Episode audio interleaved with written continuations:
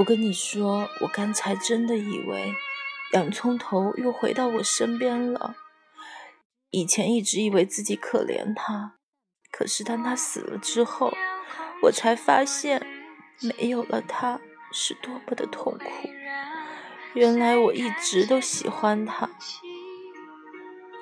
明明喜欢他，为什么不跟他说？